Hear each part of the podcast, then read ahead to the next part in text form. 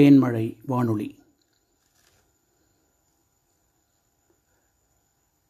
ஜனவரி ஆறு ரெண்டாயிரத்தி இருபத்தி ஒன்று அன்று அமெரிக்க தலைநகரான வாஷிங்டனில் உள்ள நாடாளுமன்ற கட்டடத்தில் அதிபர் ட்ரம்பின் ஆதரவாளர்கள் நடத்திய வன்முறை சம்பவம் குறித்த செய்தி அறிக்கை. ஜனவரி ஆறு ரெண்டாயிரத்தி இருபத்தி ஒன்று அன்று அமெரிக்க தலைநகரான வாஷிங்டனில் கலவரம் மற்றும் வன்முறை சம்பவங்கள் நடைபெற்றன. அதிபர் ட்ரம்பின் ஆதரவாளர்கள் ஆறாம் தேதி நடைபெற இருந்த எலக்ட்ரல் காலேஜ் வாக்கு எண்ணிக்கையை கண்டித்து ஆர்ப்பாட்டம் செய்ய முன்னதாகவே திட்டமிட்டிருந்தனர். போராட்டக்காரர்கள் சிலர் அன்றைய தினம் நண்பகலில் இருந்தே காவல்துறையினரிடம் வாக்குவாதத்தில் ஈடுபட்டு கலவரம் செய்ய தொடங்கினர். தொண்ணூறு நிமி நிமிடங்களுக்கு பிறகு நாடாளுமன்ற கேபிட்டல் கட்டட அறைக்கு உள்ளே அவர்கள் நுழைந்து விட்டனர். போராட்டக்காரர்கள் நாடாளுமன்றத்துக்குள் நுழைந்தவுடன் அங்கே இருந்த மன்ற உறுப்பினர்கள் செனட்டர்கள் அரசு அதிகாரிகள் மற்றும் துணை அதிபர் மைக் பென்ஸ் ஆகியோர் பாதுகாப்பான இடத்திற்கு அழைத்துச் செல்லப்பட்டனர்.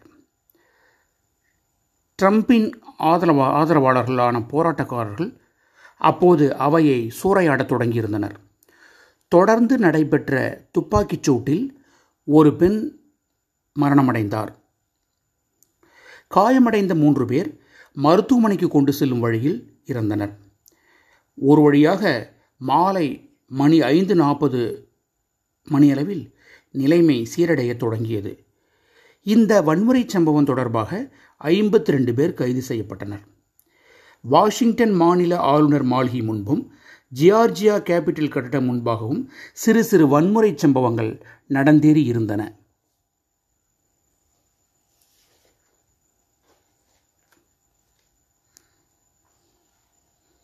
வன்முறை சம்பவங்கள் நடந்து முடிந்த பல மணி நேரங்களுக்கு பின்னரே அமெரிக்க அதிபர் டொனால்ட் ட்ரம்ப் எதிர்வினை ஆற்றத் தொடங்கினார். சில ட்வீட்டுகள் மற்றும் ஒரு காணொளி காட்சியை அவர் சமூக ஊடகங்களில் பதிவிட்டார். அவரது உரை மென்மையானதாகவே இருந்தது. போராட்டத்திற்கு காரணமான அடிப்படை இல்லா சில குற்றச்சாட்டுகளை அவர் திரும்ப திரும்ப சொல்லிக் கொண்டே இருந்தார்.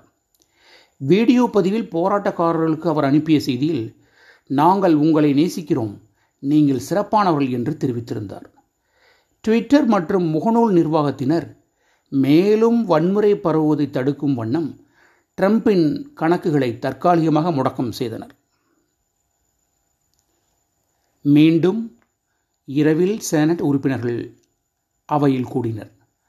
அமெரிக்க அதிபராக ஜோ பைடனும் துணை அதிபராக கமலா ஹாரிஸும் தேர்வு செய்யப்பட்டது உறுதி செய்யப்பட்டது. அன்று பகலில் நடந்த வன்முறை சம்பவங்களை நினைத்து பார்த்து பல எதிர்ப்பாளர்கள் அமைதி காக்க தொடங்கினர். ஆனால் நிலைமை இறுக்கமாகவும் பதற்றமாகவும் இருந்தது. இரண்டு அவை உறுப்பினர்கள் பென்சில்வேனியா தேர்தல் முடிவுகள் தொடர்பாக கடுமையாக மோதிக்கொண்டனர். ட்ரம்பின் ஆதரவாளரான செனட்டர் லின்சே கிரஹாம் தேர்தல் முடி முடிவுகளை அறிவிக்கக்கூடாது என எதிர்ப்பு தெரிவித்தார்.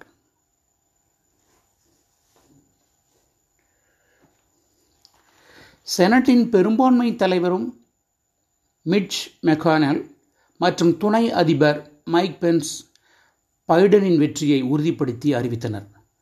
ட்ரம்ப் சுமத்திய தேர்தல் மோசடி குற்றச்சாட்டுகளை அவர்கள் நிராகரித்து விட்டனர் ஜனவரி இருபதாம் தேதி ஜோ பைடன் அமெரிக்க அதிபராக பதவியேற்கும் முன்னரே ட்ரம்ப்பை அதிக அதிபர் மாளிகையிலிருந்து வெளியேற்றப்பட வேண்டும் என உறுப்பினர்கள் கருத்து தெரிவித்தனர்.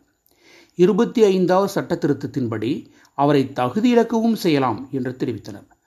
அதிபர் ட்ரம்பின் துணை தேசிய பாதுகாப்பு ஆலோசகர் மேட் போட்டிங்கர் மெலனியா ட்ரம்பின் அலுவலக தலைவி ஸ்டெஃபானி கிரிசம் ஆகியோர் உட்பட பல அதிகாரிகள் தங்கள் பதவிகளை ராஜினாமா செய்துவிட்டனர். இன்னும் பலரும் தங்கள் பதவிகளை ராஜினா ராஜினாமா செய்ய திட்டமிட்டுள்ளனர். முன்னாள் இராணுவ அதிகாரிகள் பலரும் ட்ரம்பின் இத்தகைய செயல்பாடுகளை கடுமையாக விமர்சித்தனர். தயாரிப்பாளர்களின் தேசிய கூட்டமைப்பு ட்ரம்பா ட்ரம்பை உடனடியாக பதவியிலிருந்து விலகுமாறு துணை அதிபரிடம் கோரிக்கை விடுத்தது. முன்னாள் அதிபர்களும் பாராக் ஒபாமா உட்பட இந்த வன்முறை சம்பவங்களை குறித்து கவலை தெரித்து சமூக ஊடகங்களில் பதிவுகள் இட்டனர்.